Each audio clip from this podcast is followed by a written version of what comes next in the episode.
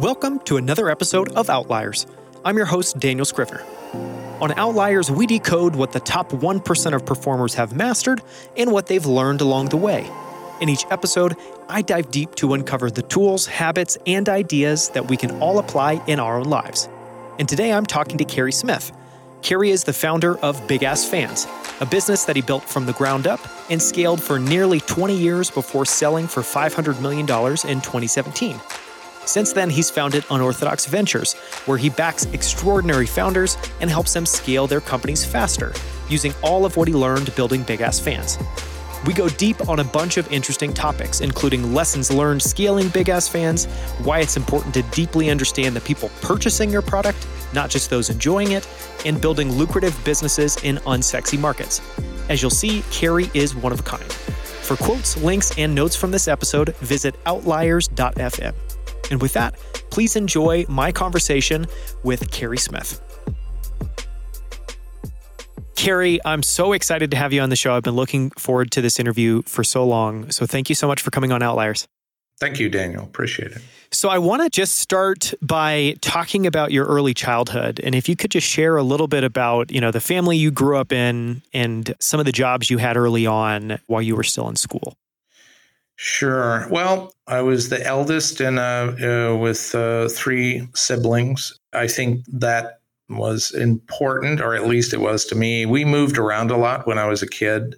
I actually, I think I counted it upright. I went to 10 different schools by the time I had graduated uh, high school. So we, I mean, we actually moved there were some times where we moved within the year. So. I mean, I, I, feel so sorry for my mother because when you get older, you go, oh my God. I mean, that poor woman had to move every year. I mean, just to pack up a house, it's ridiculous. But the upside of that is that I think that when you, as a child, when you do that, you become self sufficient uh, because you really don't have, I mean, you have friends, but not not any friends past a year or so. and the downside is, and there is a downside, actually, an important downside, is that because you are self sufficient, you really don't look for advice. Mm-hmm. I mean, you don't take counsel of other people. And I think that in uh, when you're running a business or starting a business is probably something that would have helped me an awful lot and i just didn't do and when I was kid, gosh, I I I think the first job I ever had, or the first thing I did, I was I was in fourth grade, and I started selling Christmas cards uh, door to door, which was interesting. It was very it, to me. I can remember it because it was sort of exciting and the ability to, I mean, the focus to get your almost literally get your foot in the mm-hmm. And you have to think, I mean, if you're in fourth grade, everybody would let you. I don't know why the hell they didn't, but they didn't. And then to sell a premium uh, pack, it was a big deal. I mean, it was sort of cool. Beyond that, uh, for some reason, I, I didn't work from until I was like 14 after that. But uh, I worked in a uh, dry cleaners, which was uh, interesting interesting, very sweaty, nasty little job. But what was funny about that was I got this job. I just walked up and down the street until somebody gave me a job. So it was a nasty job. I mean, it was hot. It was in the summer. It was hot. And I you just sweat through everything. And so finally I was so I really was looking forward to school starting because I knew that I have the perfect excuse. I could leave the job. I say, uh, that's it. Sorry. Thank you very much. But the guy that was my supervisor, and he couldn't have been, um, he may have been 20 years old. Uh, he said, Well, that's fine, Carey. That's no problem. But you know, you can't quit until you get a replacement in here. And like a dummy, like a dummy, it's like, oh my God, well, okay. So I remember going to school and asking everybody, I've got this job. You can, you know, I've forgotten how much it paid. And I found somebody and I felt sort of happy and sad. I mean, you know, it's sort of like a Judas goat. I mean, you know, that um, terrible. But anyway, after that, I sold shoes after school, which again, I, I think that uh, anytime that you're doing something like that as a child or as a young adult, it teaches you a lot about scheduling and, and about apportioning your time. And I think that's that's important. And that's when everybody else is going out goofing off, you're going to work. And of course, you learn a totally different vocabulary and you learn how to deal with adults. And it was fascinating. And then during college, I worked various jobs as janitors and so forth. I can say that I learned a lot from being a janitor, though. At one of those jobs, I worked in a hospital, a janitorial job, and I did learn how to wash bedpans. and what was that like? Fascinating. Well, I want to tell you something. You don't chew gum and wash a bedpan, okay? Because you better keep your mouth shut. And it was uninteresting as something like that sounds. The other people that were doing it were uh, mm, intellectually underdeveloped and it, it was for them it was i mean it took concentration. And it was that was interesting. I mean it was interesting it was there's no such thing as a bad job. I mean you can do a job poorly but to be associated or being working with people that were that that was a high point. Well i wouldn't say high point. Maybe it wasn't a high point. At that point in time maybe. Probably wasn't a high point.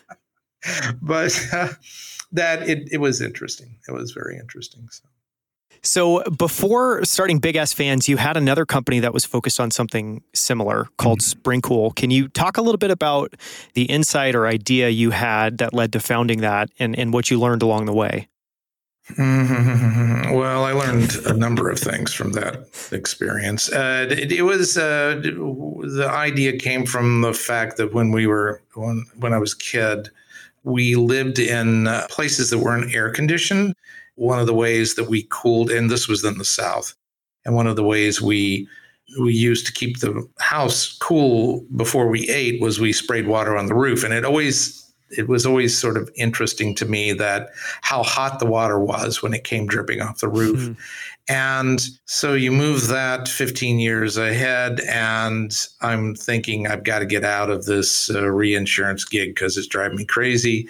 And we're in Dallas at the time, and I'm thinking, holy, and they were having at that particular summer, the temperature got up to 117 degrees in Dallas, wow. which is kind of sort of hot. And so we harkened back to that that way of doing things, and we devised a system. My father and I devised a system to uh, install on industrial roofs because there's a large exposure to the sun, obviously, on a large industrial roof. And most of the facilities were not air conditioned. And so it seemed like a really inexpensive way, a relatively inexpensive way to uh, mitigate the heat within a, uh, a large space. Mm-hmm. And there were many problems with that. I learned an awful lot from that, but I did it way too long, which is just another lesson that, you know, you got to know when to quit. And it took me a while to learn that lesson in that particular case. But I learned an awful lot about uh, sales, which I'm not, as I said, I'm not a, I may have turned into a salesman at some point, but it was the last thing in the world I ever wanted to do. But I had to. I mean, you know, if you're going to do something like that, you have to research it, study it, and then explain it to your potential customers. And that's what I spent my time doing, in addition to writing a lot of articles, because at the time, because this was like in the 80s, there there's no internet, but there are an awful lot of trade publications. And I got to know a lot of people in trade publications and I could write and I loved research. And so I, I wrote continually.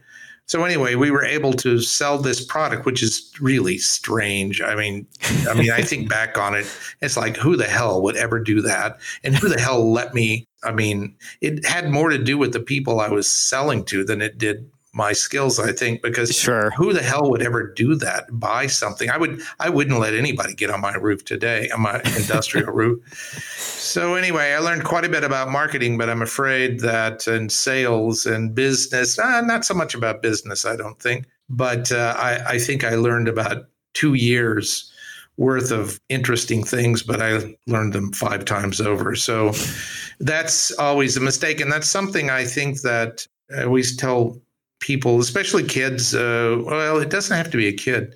when they're doing something like this is set a goal and set a time frame mm-hmm. and recognize that uh, if you get there and you haven't accomplished what you set out to, then you should probably get off and do something else. Because if you don't, and we see people do it, I see people do it all the time, and I did it myself, is you just, I mean, you just you can't give up on the idea. I mean, it's, yeah, momentum. It's, yes, it's terrible. Well, I don't know if I'd call it momentum. Well, yeah, it's like momentum, like you know, you jump off the thirtieth floor and you've got some momentum there. not, not sure it's something you the momentum in the wrong direction. That's right. Really. You yeah. got it. So you uh, clearly that did not end up being successful, but it sounds like you learned a lot in that experience. In your mind, it was that formative. Do you think that you needed that failure early on to go on and ultimately be successful with Big Ass Fans? Well, I think that I really do, and, and I think it's in some ways it's trite, but you really do learn an awful lot from failures. And the other thing you get from a failure, or certainly I did, was the fear of of completely wasting my life. Mm-hmm. And that was a much greater fear to imagine that that you wouldn't accomplish much of anything. I, it was just more than I could bear. And what it moved me to was looking for other opportunities because by the time that the Springcool had failed or more or less or it was obvious it was going to fail we never got it over a million and a half dollars a year which is still incredible. You got it to a million and a half dollars. It's ridiculous. I can't. Ugh, I don't want to. I didn't even like to think about it. You know, if you hadn't brought it up, I would have never talked. So, sorry, I did that. but it drove me to find something else, and I think it's interesting for other people that find themselves in this situation. Is the what I learned from that was I learned an awful lot about industrial facilities. I learned a lot about the people and I that run industrial facilities mm-hmm. and what their problems were because I talked to them all the time. I mean, for years, for a decade. And I knew what I was looking for. And based on the business that and, and the the case that I was forced to make with Springcool, which was radiant heat and heat flow and changing of phase of water and yada yada yada. I recognized that I needed something much much simpler that people that the customers mm-hmm. thought they understood anyway. Sure. And so I, uh, as I said, I wrote a lot of articles for trade magazines, and consequently, I read a lot of them. And I one day saw an ad for this big fan, and I thought, "Holy cow, that's something pretty cool." And then I promptly lost that ad and uh, didn't know who the people were. And then fortunately, they ran the second ad that they ever ran. That was it. That was all it was. And I called them up and we did a deal. And part of the deal was that because they, I mean, at the time I met them, they had been doing, they'd been in business they, and they were doing other businesses. This was a hmm. machine shop. And they'd sold 17 fans. And they hadn't gotten paid for like 10 of them. And actually, the, my first association with them was just trying to get them paid, to get these people to pay them. That didn't work either. But uh, it was obvious to me that it was a very interesting idea because I knew the space, I knew how it could be used. Mm-hmm. So we made a deal. And as I said, one of the part of the deal was that once I sold a certain number of these, that I had the right to buy the IP. Hmm. And amazingly enough, I did. Uh, we were able to sell it, and I bought the IP. And buying the IP, it was obvious that uh, the whole manufacturing process needed to be changed, and hmm. so it, it, worked out quite well. Uh, I learned an awful lot. Manufacturing is very interesting, interesting business in general. So I'm curious. So you have this experience at Springcool where you're talking with all of will initially become some of your early customers, I'm mm-hmm. guessing at, at Big Ass yeah. Fans. And I'm sure in that process you're learning a lot about clearly you you felt like you probably had the wrong solution. There was something easier for them to grasp onto. But what was it when you saw that ad that made you say that made you stop and think seriously that, that there was something interesting there? I'll tell you that I, I remember the ad. Actually, I saved it because I knew immediately that it was the answer. And and when I called the guys, and they were just a machine shop. When I called them up, I said, you know, if this works, then you know, I'll I'll take care of this for you globally. And and and these guys, um, they had not been successful. It, it and it was so obvious to me what it was. I can remember going to the airport to get on a plane to go see him. And I thought, my God, I've got to remember all of this because this mm-hmm. is like a turning point in my life. It's like when I met my wife, when I, the wife to be, I knew immediately, and I know this sounds dumb, but I knew right there that I was going to marry this person. I, I've never seen her before. And it was the same sort of thing with the, um, with the fans. And it mm-hmm. turned out that, I mean, initially we referred to the fan company as the HVLS fan company, high volume, low speed, because that's what they were. Very small motor, very uh, low power input, but a lot of um, air motion. And, uh, and after a year or so, we changed the name to Big Ass Fans, and only at only because our customers, when they would call us, our potential customers calling us, that uh, when we answer the phone with uh, HVLS, there'd be a pause and they'd say, Are you those guys that make those big ass fans? Yeah. And it was something that we changed the name and and we were lucky because one it appealed to the people that we were selling to which are mm-hmm. maintenance directors i mean we were we understood their their sense of humor and secondly that there were some people there was a part of the population that that really took offense, and that's always great because they are typically vocal, and and in this case they certainly were, and we got a lot of pushback, but pushback is that helps marketing. Mm-hmm. But again, the, the at the end of the day, what drove the company was one the quality because we were I was fixated on quality and fixated on understanding the problems hmm that we were solving and additionally innovating, and uh, it got to be it got to be a thing because people, our customers, really understood uh, not only our product but the way that we went to market because we were very very we never we did not obviously we were the first people doing this. And the prices could be i mean you know we never it cost what it cost and we mm-hmm. sold it for what it cost plus but we never tried to we never apologized for for a high price and we use the margins that we made on that to one on the r&d side secondly to take care of marketing and thirdly to make sure that the people that worked with us were you know well taken care of and i think mm-hmm. that that culture that was built up around those things was very appealing to our customers and potential customers. And uh, I think it's what made us successful.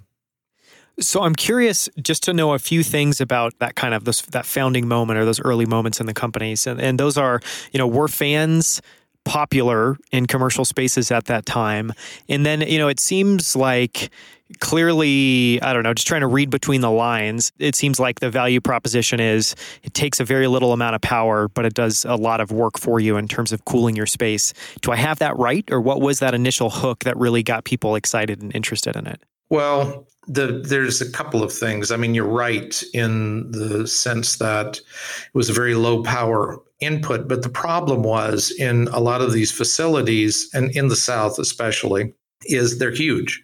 I mean, they're from like 50,000 square feet, which is a little bit more than an acre, up into, uh, into a million square feet. I mean, you know, 20 times that. And in the States, they don't air condition those spaces. And so you, and especially in the South, very, very, very uncomfortable on the interior because ventilation, there wasn't enough ventilation to make a difference to the temperature. They needed some sort of circulation uh, within the space because it would be much hotter on the inside of the building than it ever was on the outside. Hmm. And they naturally had fans. Uh, they had small fans, and and I learned that people fight over fans in some of those places. And so we were able. Our selling proposition was that we could use one fan put it out of the way. Nobody could touch it. It's on the ceiling. And we could cover 10, 20,000 square feet of space with a breeze. And if you've got a million square feet, I mean, you know, you need you need 50 of these things. You don't need 500 or a thousand of these little tiny fans with fractional motors that waste an awful lot of energy because we replaced a third horsepower motor with a one horsepower, a two horsepower motor. But so you, they saved a lot of money on that side, but that really wasn't. We thought initially that was a hmm. sales pitch, but it wasn't that so much it was, as it was being able to take care of their uh, employees because there was no way they could they could condition air condition the space. It would cost millions and millions of dollars, and the operating costs are ridiculous. And so it was a it was the solution to the problem. Mm-hmm. And again, I think that's very important from a business perspective because we see a lot of people that, oh my God, I've got a solution. And we always say, oh, you got a solution. Now you got to find the problem. And that really doesn't work very well. And and mm-hmm. I I was lucky that having done this with Springcool and it failed, that I understood the problem and I understood the people that had the problems or the people that could solve the problems. I knew what the price point was that was going to work, and now I had the solution. So it, mm-hmm. it sort of fell into place. You said something really interesting when you talked about changing the name of the company. And, and, that was one, it sounds like you were hearing that from customers. Literally, customers were saying, mm-hmm. you know, big ass fan. But then the other piece was that you knew that that was part of the humor of, you know, your customers, the people that were going to be making the decision whether to buy these or not. And it seems to me fascinating that I would guess in your space, a lot of people don't use humor, but clearly it seems very natural to you. It seems like to me that that's the start of what really became the brand. What was that origin of the humor aspect, and how important do you think it was for a product like this to have a fun, interesting, catchy, funny name wrapped around it as opposed to something really boring and bland? Well, I think humor is incredibly important, and I think it's important even in industrial sales, and people don't make enough use of it. I think they do more now than they did when we were starting the business. But I think you can look at a lot of businesses. I was just thinking like progressive insurance. I mean, yeah, uh, I mean, they everything. Are you? What is the other one? State Farm does. A lot of the insurance companies do it, I guess, and it's. I think that I don't know if it's because I, I don't know. Everybody's got that itch, and everybody likes it when it's when it's uh, scratched or tickled and uh, it worked very well for us. And again, one of the reasons is that I knew these people. I mean, I worked with them or I tried to work with them for years and years and years. And so I knew who they were and I knew what would appeal to them. We were able to do that. Plus, I mean, you know, I've got, I think I've got a healthy sense of humor, but all of that. I was able to bring all of that together. And I think in that sense, I'm very lucky because we had the product and the sense of humor and the the individuals that on the other side of the equation who are your buyers who are very important.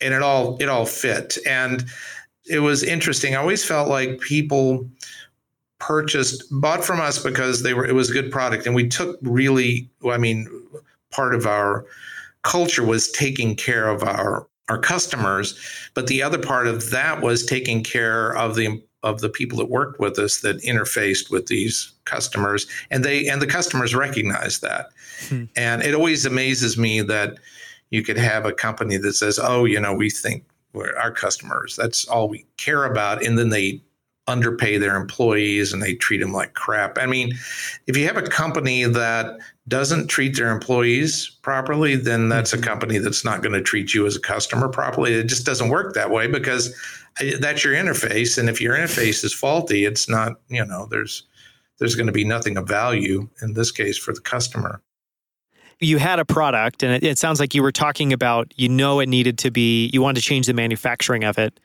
was that what you focused on first or no, was it more no. how to sell it no yeah. no no no when we started we weren't this is prior to the owning the ip mm-hmm. uh, we focused on marketing because you have to tell people you have to tell the the market what you've got and why they need to buy it. And of course, we didn't have, we just had a couple of people. So we had to market because we couldn't go out and sell. I mean, we didn't have the manpower nor the money to sell. So we we basically let the customers come to us. once we bought the IP, obviously we had to manufacture it, and then that was just a that was just exciting. I mean, anything like that's very exciting uh, because you're doing something.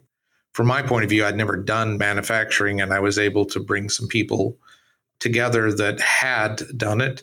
It was just it's amazing when you're doing that sort of thing and i it's it's very possible the same thing is true about software or anything else but certainly with manufacturing where you imagine you you recognize that you can imagine anything and there are people that can make it i mean actually bring it to life and uh, it's very exciting now one what we did do and you may or may not know this but we did all our manufacturing in the states which I think is very important. Obviously, now more people are bringing it back, but we we manufactured in the states because we had to control the quality. We felt like it was very very important to know every single thing that uh, was going into the product and mm-hmm. make sure that the quality was because.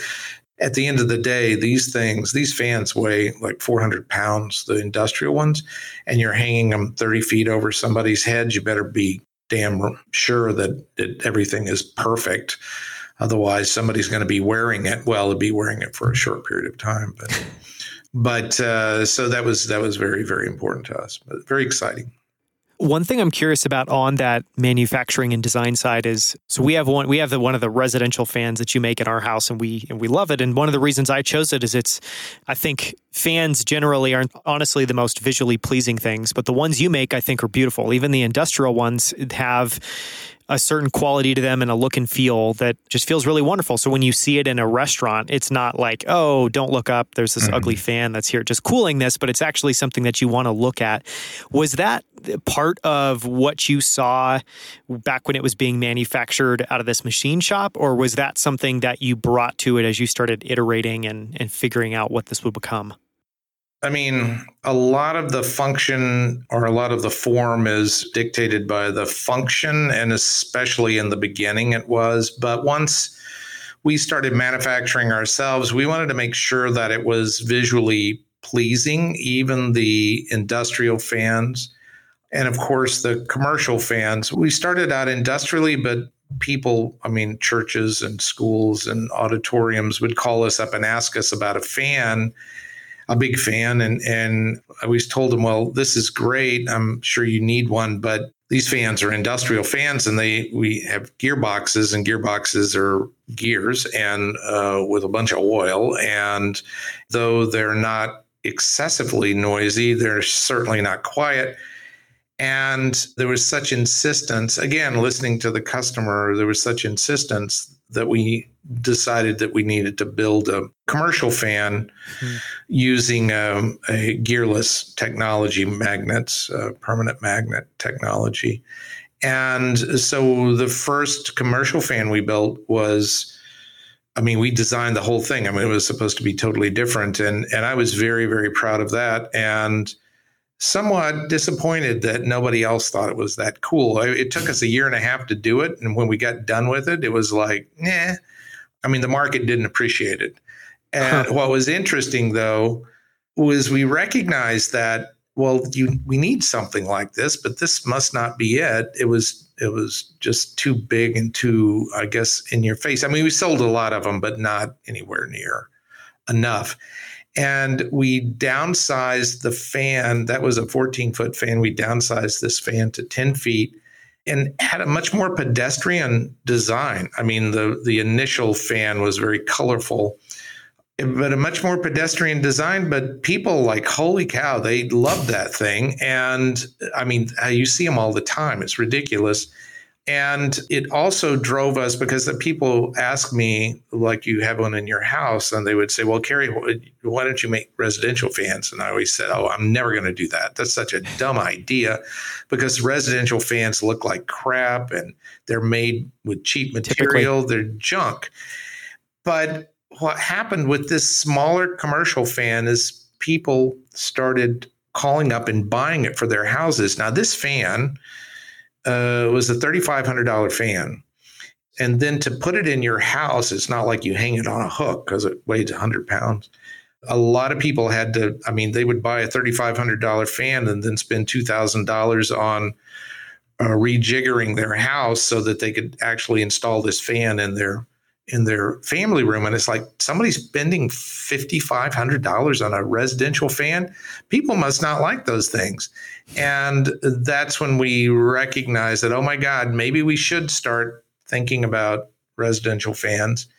And we found somebody in malaysia uh, who is a kiwi is a kiwi uh, new zealander uh, engineer that won a prize for a motor design and got in contact with him and together, well, we bought his company, we bought his designs, but he worked with us for, gosh, for 10 years and uh, designed a residential fan. It was the, when we started, it was completely bamboo. I mean, we had obviously we had steel and copper and aluminum in it, but the the foils were bamboo. I mean, completely bamboo. Most fans are just made out of cardboard, paperboard and uh, plastic. And most fans, well, the average ceiling fan for a house cost about 150 bucks, and uh, our fan cost somewhere between 600 and 1200 dollars. And everybody was like, "There's no effing way you're going to be able to sell those things." And we sold. Well, we got that part of the business from the time that we started it it took a couple of years, but we got it up to $70 million within five years, which is, uh, I mean, for a product that, again, a totally different price point, and even now a different price point. Of course, we we had a lot of copycats. I mean, I don't think when we started, I think most ceiling fans, residential ceiling fans, had five blades, and I think if you go look at it now, it's amazing because ours had three blades. How many of them? Have copied our uh, design. What they didn't copy because you can't see it and because people don't really understand what's going on is the technology because we had more processors in that damn little fan than than it probably had in the first computer I ever bought uh, because it looked at I mean it checked temperature it had a brain it remembered what you how you programmed it it knew what the temperature on the floor was, the temperature on the ceiling, uh, knew the humidity. I mean, and he used all these things to to operate to make sure that the operations were optimized because we saw this ultimately as a means to reduce air conditioning. I don't think that people, even when we left, when I sold the business, they certainly didn't understand what was what was going on there, and that's that was in the IoT era and nobody ever got, or the customers never quite understood IoT, and it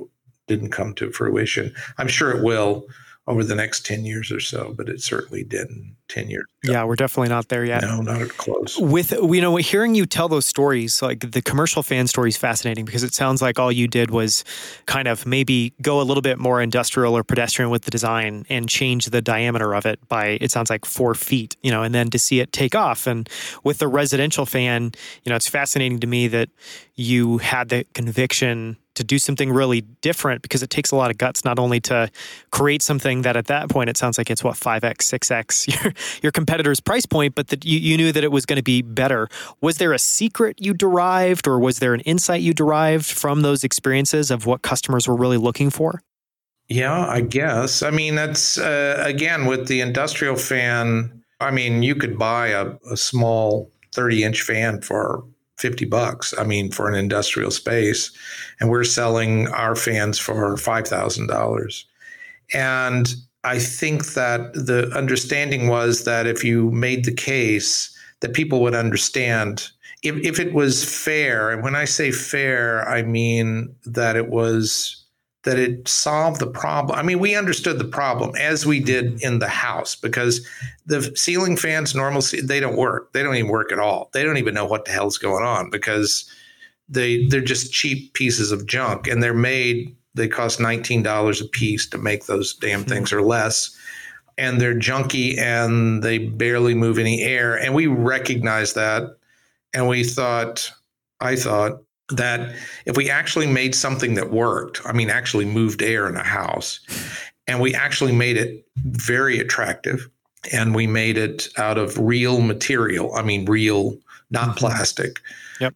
that there were plenty of people that were going to be interested in that. And you know, even if they were, even if they weren't, at least it's something you'd be proud of. I mean, how could you be proud? I mean, seriously, nobody's proud of making some damned cardboard fan, plastic cardboard fan that doesn't even work. I mean, we used, I mean, uh, it's not even close. I mean, I, I think at some point you recognize that that people are looking for they're looking for value i mean that's but they're really looking for something that is that works i mean mm-hmm. the downside of the economy this type of economy is you have people like amazon people really don't understand or walmart people really i think don't understand what that means because we did everything i mean we paid more to make our fans in this country than we would have paid if we made them. I mean, you know, if you make them in China, God forbid.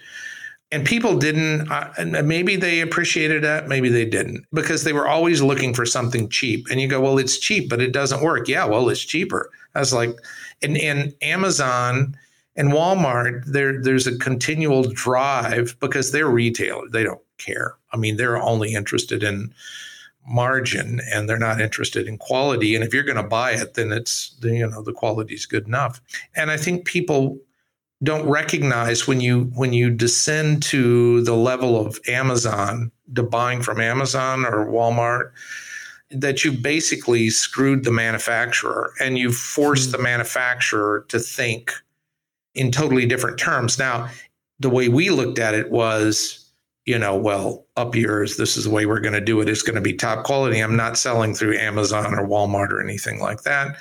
And if you want it, you got to pay for it because, and we could make the case. But for a lot of companies, they don't make that case and and they get swallowed by Walmart or Amazon and and they're forced to pay attention to pennies and that's what you get that's what you get you get a commodity if you're buying from a commodity seller you get a commodity yeah, I've heard you, you know, and even in the process of talking about, yeah, just how you iterated on those fans and, you know, you weren't if if you tried something and it wasn't as successful as you thought it would be, you didn't scrap it. You just came back to the problem and and tried to think about what what you missed there. And I think there's something fascinating there, you know, and I've heard you describe the company as constantly in motion and just always iterating on every part of the business. Was there just a philosophy or insight that drove that? And did you have any big surprises along the way? I mean, clearly you've talked about some of them, or that commercial fan, you make a small change and things take off. But I'm just curious what drove that and how you brought that to life at the company.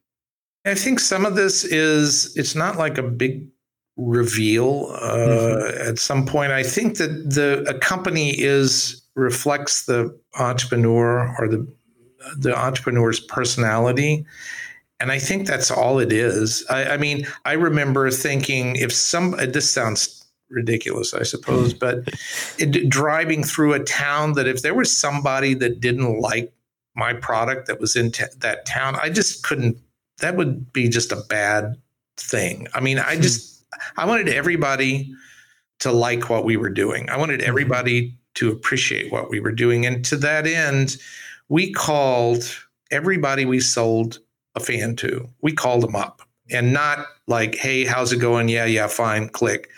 Uh, we called them up and asked them what they liked and what they didn't like. And the most important part of that is what they didn't like. What is it that we did wrong? And we changed all sorts of things over the life of the company from the bolts, from the way the bolts were packaged to the instructions. And I mean, we, we, we drove everything so that typically when we made that call, and I had a lot of people making these calls, and it was a big deal, that people were happy. They liked it. They and if they didn't like it, which of course that's golden because now you can actually work on something. It's like looking in a mirror. You can actually see the problem that we could fix that and we could we could improve upon it because that to me is a big deal because you're asking somebody i'm giving you a piece of material a product and in exchange, you're giving me money. I mean, that's a big deal. It's like you coming to work for me. I mean, yeah, I pay you, but I mean, you're giving me this part of your life.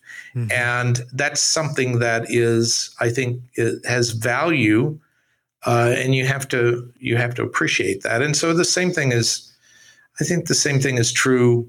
It wasn't a reveal. It's just the way it's the way things ought to be. And keep in mind that we were successful. And when you're successful or when you're making money, I'm talking successful as a company, you have the wherewithal to do this. And you can either take that money and uh, buy another house or buy a yacht or you know an airplane or some BS like that, or you can put it back into the company and make sure that you're providing that everybody. I, I hate to say this, but everybody likes you. Everybody appreciates what you're doing, mm-hmm. and I think that's something that I see a lot of companies or a lot of people that come to us, and they're fixated on their you know how many likes they get and people say wonderful things about them but they don't fixate and they don't even listen as a matter of fact they try to avoid talking to people customers that don't appreciate their product.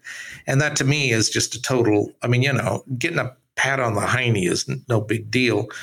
Somebody telling you how to do your job better that's a big deal. You should pay attention to that. You shouldn't be taken aback by that. That's something that's valuable yeah, there's no, there's absolutely gold in that. I find it hard though, or I find it somewhat difficult because I think for the reason, uh, in my experience, that a lot of people avoid that feedback is, you know, it's just part of human nature. Is if you read negative feedback, you inherently try to interpret it as someone saying something negative about mm. you, and so I know a lot of people just struggle with that. Were you really careful with hiring to just make sure that that you brought people on board that thought that way, or or how did you how did you get the right people to make that work? Well well, I don't think you can hire. I mean, obviously, you can hire the wrong people, but I think that that goes back to the culture and the way you, and it's not, you can talk about culture, but that doesn't mean anything. And you have to make it, you have to make it obvious. For example, we made mistakes when we made a mistake, and we made mistakes. I mean, we, we made mistakes that were costly. I mean, we had, for example, one time we had a, a problem with uh, a weld. Now, because we had a, a contractor or a contract to a company to make frames and they welded the frames together. Well, for whatever reason, they missed, they on a, for a certain batch, they missed the weld. And I mean, it was just, if this means anything to you, it was just a, they just tacked it. There's just a spot weld where hmm. there should have been a, a full weld. And we didn't know this until it got into the field, and then we found out. And so then we had to we had to find all of those fans. We had to go out and tell the customers that you know something terrible has happened. Not it wasn't terrible. Nobody was hurt because we did this very quickly. But you have to tell the customer who's trusted you, hey, guess what? I screwed up, mm-hmm. which is very, very painful and then get out and take down all these fans. And there were hundreds of them. It cost hundreds of thousands of dollars. But you have to let everybody in the company know this is what happened. This is why it happened. This is what we did. This is why it's good. This is why you have to pay for a mistake. Because if you just go, eh, well, maybe nothing will happen. I mean, you know, there's more than one weld. And that, that's not the way you do it. You set it up, and when you make a mistake, you advertise it to your I mean, you have to tell the customers this, of course, but you have to tell all the employees and you have to tell them this is what we're going to do. This is how we handle this sort of thing. So this cost us, you know, $300,000 to fix this. Boy, we're dumb. This is how we're going to fix it. This is what we're going to do. And we did that on every single thing where we made a mistake. We made a big deal about it. Mm-hmm. Additionally, when we made a mistake, for example, with with a with a specific customer. I mean, you sell them something that, for whatever reason, doesn't. I mean, it it breaks before it's supposed to. I mean, it, it doesn't make warranty. Or there's any sort of problem. They don't even like it. They don't like it, whatever reason, doesn't matter. You make a big deal out of fine. You don't like it. I don't care. Don't. Yeah, you don't need a reason not to like it. We're just going to give you your money back. We'll just call it even. And everybody knew that. Everybody knew that you didn't have to make money, that I wasn't interested in making money on every deal. It didn't matter what was, I mean, obviously we had to make money on cumulatively or the summation of all the deals. But on the individual, I didn't care if, well, they paid me $5,000 and it was going to cost $6,000. I don't care. It was fine. That's what happens when you make a mistake. But you, when you make a mistake, you have to realize it. You have to accept it. You have to pay the consequences. And that I think is part of the culture. The other part of the culture is, I mean, you know, related to people making mistakes and so forth. And we were, if you want people to think outside the box, you're going to have to recognize they're going to make mistakes. But that's how I think that that was a big deal. The whole culture of the company was was extremely important. As I mentioned before, I think that the customers recognize that too. The customers, I think, were always imagining you know, could you imagine working at Big Ass Fans? Because those guys, you know, they're cool and they treat everybody and well and they overpay them and all that happy stuff. And I think that I think that that helped us on on the obviously from the employee side and from the customer side as well. If you build something that is valuable, people appreciate it and it just increases in value. I mean, it's it's like karma, man. I mean, you know. and is that idea? I'm guessing that idea probably shows up in your work today at Unorthodox Ventures. And you know, is this something that you talk to the companies that are coming to you, the companies you choose to invest in about? Yeah, well, I think it's very important because what the business we're in right now, and again, we're just feeling it out. We've been doing it for a couple of years now, is what we see in the market right now when people go out to raise money they give away equity. They give away their equity and they give it to people, VC firms that are manned by bankers. And bankers, next to lawyers, are the least business like people that walk the planet. I mean, they don't know jack about business. And they really can't offer much advice. They'd actually offer almost no advice, but they certainly take equity. They're willing to do that and, and they pay for it. But if you don't tell the entrepreneur, uh, if you don't help them use the money, I mean, if you don't, if they don't know how to use the money, and I certainly didn't when I started either business, they're going to waste it and they're going to have to go back for more money and we see a lot of people that are in a situation where they started a business and after several rounds they, you know, they own 10% of their own business, which I think is I mean that's yeah, like nothing indentured servitude. And so what we try to do is we say, look, what we do is we'll if we like the business and if we I mean if we like the sector, if we like the business, if we like the individual, then the individual is a big deal. That's a big deal because they have to be able to think that we say, okay, we're we evaluate the market, and this is how much it's going to cost to enter this market, to do what you want to do, to get you to a point where you're breaking even, not where you're going to raise more money. Screw that. Who needs to raise more money? That's just that just costs you equity. And this is what it is. And then we we basically help the company build that business because we've got in the firm, we basically took people from the fan company, a big ass fan company, and we've got people that that ran the engineering department, that ran marketing, that ran sales, that opened uh, and ran offices in in uh, foreign countries, that did the analytics, uh, that did the engineering on designing and the fans and the software and the hardware and the firmware and all of that happy stuff.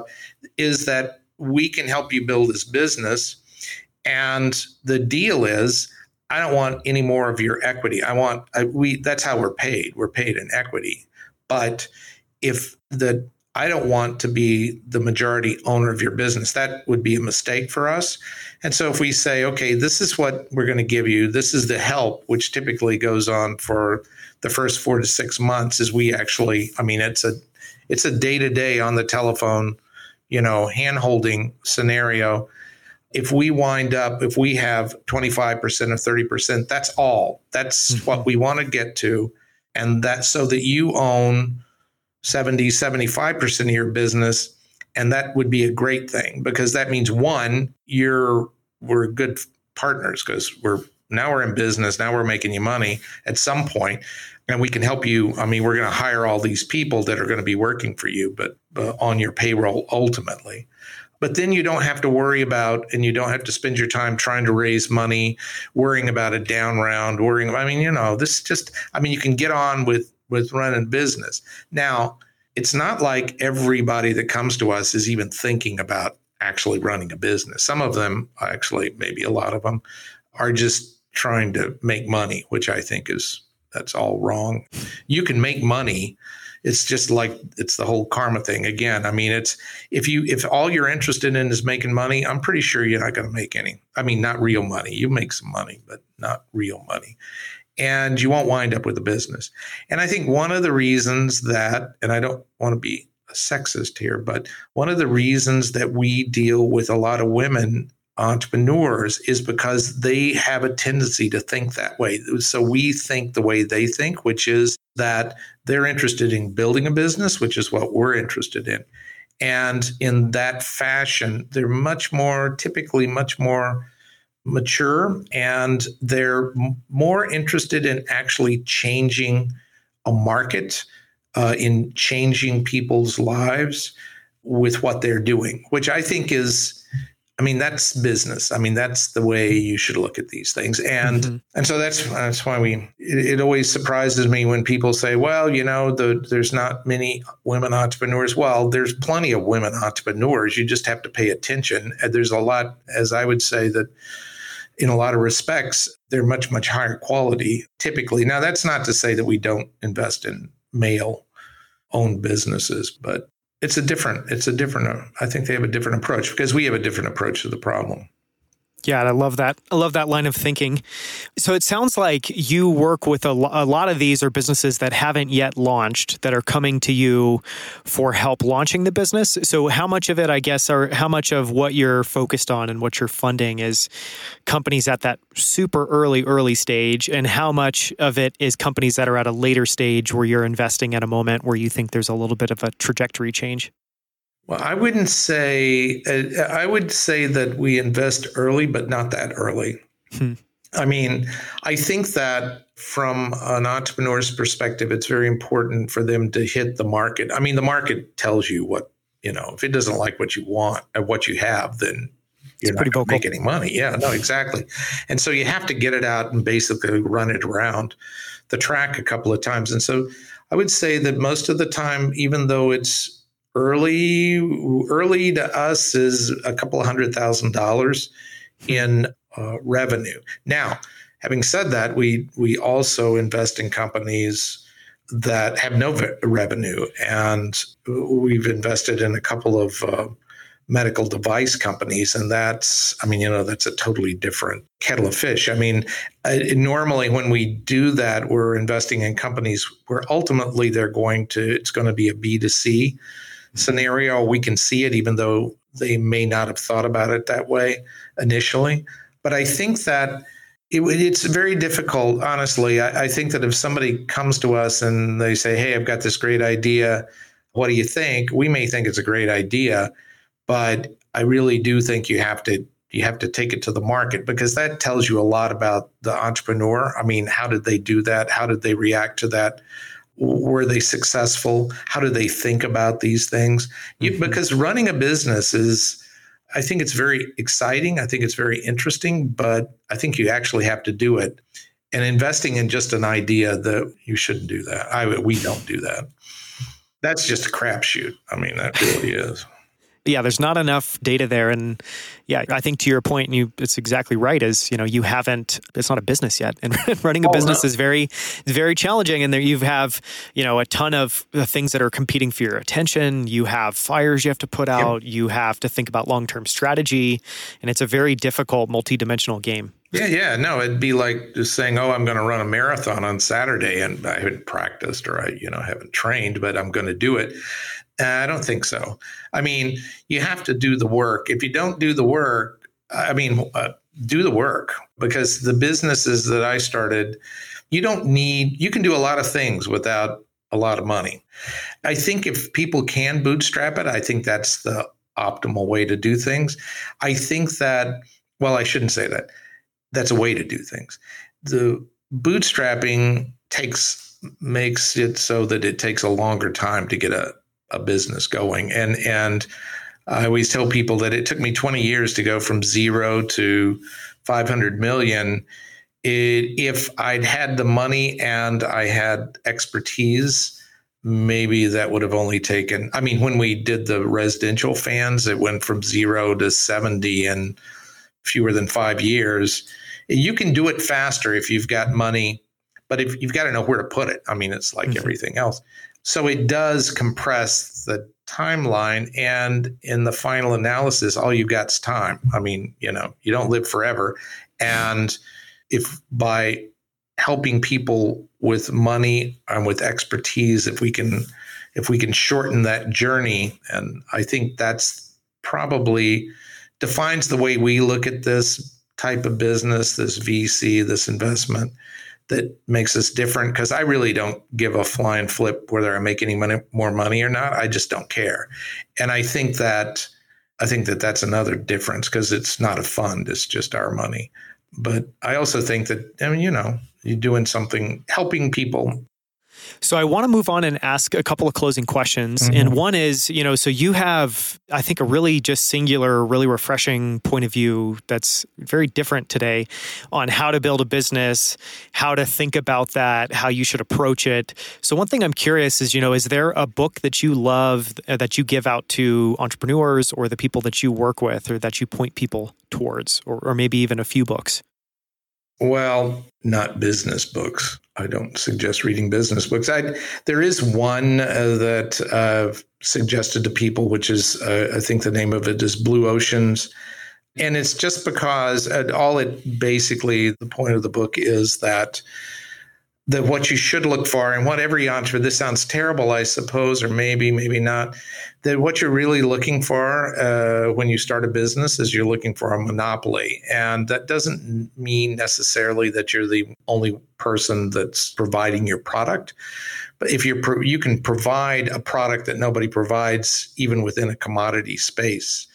But you should set your you should set your goal to do something different. I mean, there's a lot of people, well, especially with software, I swear to gosh, I, I see so many of these businesses on various campuses, students and writing software. And, you know, you'd imagine that buying snacks is something that only happens at University of Texas or, or reselling books or I mean, what? I mean, there's millions of these things, mm-hmm. and it doesn't make any sense. I mean, what you need to do, the opportunity is where is the path less that hasn't been trodden. I mean, that's what you should look for. Mm-hmm. That's what that book is about. So I want to hear your take on on business books. Why don't you recommend those? Because most of the people that write them have never started a business. Yeah. I mean, it's ridiculous. I, you go to listen to some of these conferences and so forth, and you're sitting listening to a guy or gal, but typically a guy that's a journalist. And uh, so they've collected, you know, it's a compilation of their experiences with other people that have done this. Mm-hmm. And there's not a lot to be learned from. I mean, that's like me trying to, like, if I was going to write a book about golf, I mean, I can tell you right now that I could probably write a go, I could get a book about golf written. I don't know jack about golf. I wouldn't read it. But I mean, that's what these poor yeah. that's what these people do. And then it's like, that's ridiculous.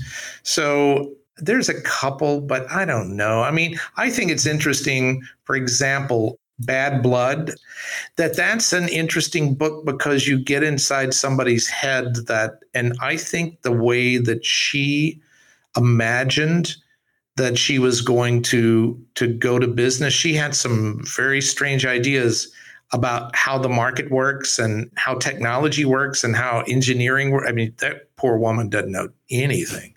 And when you read it, you go, oh my God, how could somebody think this way? But people thought that way, and people gave her what eight hundred million dollars to think a lot like of that's money. craziness. Yep. And then like the um, a great movie, I'm sure it's a book too, but the Fry where they had the island, they booked the island to. Oh to yeah, yeah, Fire Festival. Acts. I'm guessing. Yeah. yeah, Fire Festival. Ah, yeah, and and to watch that, and you imagine this is the way people that have never organized anything. This mm-hmm. is the way they think about things being organized, mm-hmm. which is all wrong, but it's fascinating, and it and it tells you I mean, it runs up a lot of red flags, but if you're watching it, you go, oh my God, yes, you can't do it that way. You can't do it that way. So, in a sense, I think you learn something. I mean, you can't just make fun of them. I mean, you there there are things to be learned from situations like that. So, one other question we ask all guests, because part of the reason why we founded the show was to try to just help as many people as possible learn from people that have achieved something and, and have left a you know a lasting positive impact. And so, one of the things I'm curious is just is there things that you do every single day? It could be things you practice, routines you follow, tools that you use that help you show up as your best self each day. And, and do you have anything like that that you hold really near and dear and that you pay attention to every day? I think there are two things, maybe. One of them is exercise. I mean, I think it's important to, I mean, to give yourself goals. I mean, to set goals for yourself and actually be able to to realize them because that's something in life that you can set all sorts of goals, but I mean, you're basically out in the middle of the of the ocean by yourself. And that's you have to you have to chart your own course. And so i think that it's interesting if you do something where you can actually set a goal and attain the goal mm-hmm. i think that's important. And so i do that every day. And i also like i love to hike and i love to walk. And and the only reason that's really lazy lazy is because i can think. Yep. and because it's very very relaxing. And I mean, you're getting some exercise, but that's secondary, really. But I think the things that I do, that's those are two things I think are the most important. I mean, obviously, you know, I have to look at a lot of different things. I read an awful lot, but sometimes I wonder if that's worth it. I get tired of that after a while. You know, some of this stuff that you read is ridiculous. So anyway, but I would say that those are two things, and that's something I think is. I mean, anybody can do it, mm-hmm. but it's sort of I don't know. It's sort of it's. I, I, guess if you were into yoga, it would be yoga, but it's something that you can set aside an hour and accomplish something that's easy to accomplish. Mm-hmm. I mean, it's physical, yep. so it, it's you can do it. And it ex- like exercises that. those discipline muscles. Yeah, daily basis. cool. And then last question: just a person or experience that you're really grateful for, and why? well, as I said, we moved around a lot when I was a kid and I've spent most of my working life working where I've been the boss, and so it's difficult. But there was when I was in high school, as I said, I sold shoes, and there was a guy that was the manager of this little shoe store at Thom McAn's in Annandale, Virginia, and this guy, I mean, we were paid in cash. Okay. This was a national chain, but I mean, it was, you know, this is in the late 60s. And so we got paid by signing the pay vouchers. And so we saw, you could see what everybody made. And the manager of the store, I mean, this poor guy, I mean, he, he made like $140 a week anyway. But every, and he was a grouchy old fart, but you know, he he had a lot of fans, people, kids that worked for him. And every Thanksgiving, he would throw a bash. And and it wasn't a potluck. I mean, he did he and his wife did everything and they lived in this little burg of a town and they would put on this, you know, with the turkey and the dressing and the pie and the whole thing. And this this guy made no money. And but it just amazed me that that he did that and the kids that had worked for him that were now that were then adults would come i mean that's where they came. They came to this shoe store and to partake of this lunch this thanksgiving lunch. I mean even as a kid you recognize that here was somebody that was doing something he couldn't even afford to do. I mean he could not afford to do i mean it's ridiculous. And he did it. I don't know. It just gave more than he mm-hmm. got and I think that that that was always important to me. And so when we when we at the fan company every year we had a Christmas party, and every year at the end of the year everybody got bonuses. And and when I sold the company, I wrote checks for fifty million dollars for the people that uh, worked for me. And I think that probably in terms of people that I don't know, that made a difference to me, that made me think about what's important. I mean, I think that was a, he was a big deal. Yeah, it's an incredible story, and I see a lot of links. It feels like you clearly carried that spirit forward in, in what you've done and what you continue to Let's do. hope in some fashion. Yeah. Well, thank you so much for coming on the show. It's been amazing to chat. I really appreciate it, Carey. No, I really appreciate your time, Daniel. Until next time, thank you so much for tuning in.